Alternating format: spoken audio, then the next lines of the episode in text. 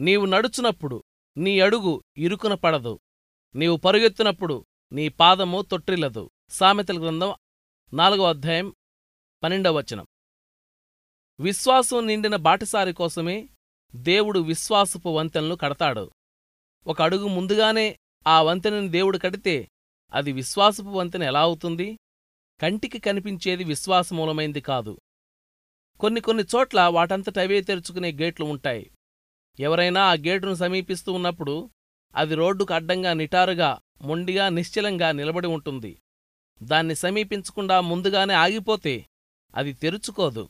కాని ఆ గేటు అక్కడ లేదనుకొని నేరుగా కారు తోలుకుంటూ వెళ్ళిపోతే ఆ కారు చక్రాలు రోడ్డు అడుగున ఉన్న స్ప్రింగుల్ని నొక్కడం వలన గేటు తెరుచుకుంటుంది. కారు నడిపేవాడు సందేహించకుండా గేటు వైపుకు దూసుకుపోవాలి. లేకపోతే గేటు మాత్రం అలానే మూసుకుని ఉంటుంది. మన బాధ్యతల రోడ్డుపైన ఉన్న అడ్డంకుల విషయంలో కూడా ఈ సూత్రమే వర్తిస్తుంది. అది తలుపే కావచ్చు ఒక నది లేక పర్వతమే కావచ్చు. ఏసుక్రీస్తు పిల్లలైన వాళ్ళు చేయవలసిందేమిటంటే దానిలోనికి దూసుకుపోవడమే. అది ఒక నది అయితే నీ కాలు నీటిలో వేసే క్షణంలో అది ఎండిపోతుంది. అది గేటైతే నువ్వు దానికి సరిగ్గా ఢీ కొట్టబోయే సమయంలో దారి ఇస్తుంది.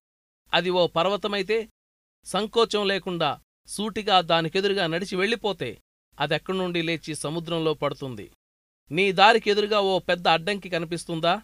దేవుని పేరట దాన్ని సూటిగా ఎదుర్కో. అది అక్కడి నుండి మాయమవుతుంది. మనం కూర్చుని ఏడవడం అనవసరం. లేచి నిత్యమూ సాగిపో అంటూ సర్వశక్తిమంతులైన దేవుని స్వరం ఆదేశించింది. ధైర్యంగా ముందడుగు వేసి కదిలిపోదాం. చీకటి రాత్రైనా అడుగు ఎక్కడ వేస్తున్నామో తెలియకపోయినా మనం ముందుకు సాగుతుండగా దారి దానంతటదే తెరుచుకుంటూ పోతుంది. సందేహించవద్దు. అవసరమైతే అగ్నిస్తంభం మేఘస్తంభం మనకు అరణ్యంలో దారి చూపుతాయి. ఆ రోడ్డు మీద దారి చూపించే సంకేతాలు దారి ప్రక్కన విశ్రాంతి గృహాలు ఉన్నాయి. మన ప్రయాణంలో ప్రతి మజిలీలోనూ మనకు ఆహారం బట్టలు ఆదరించే స్నేహితులు దొరుకుతారు.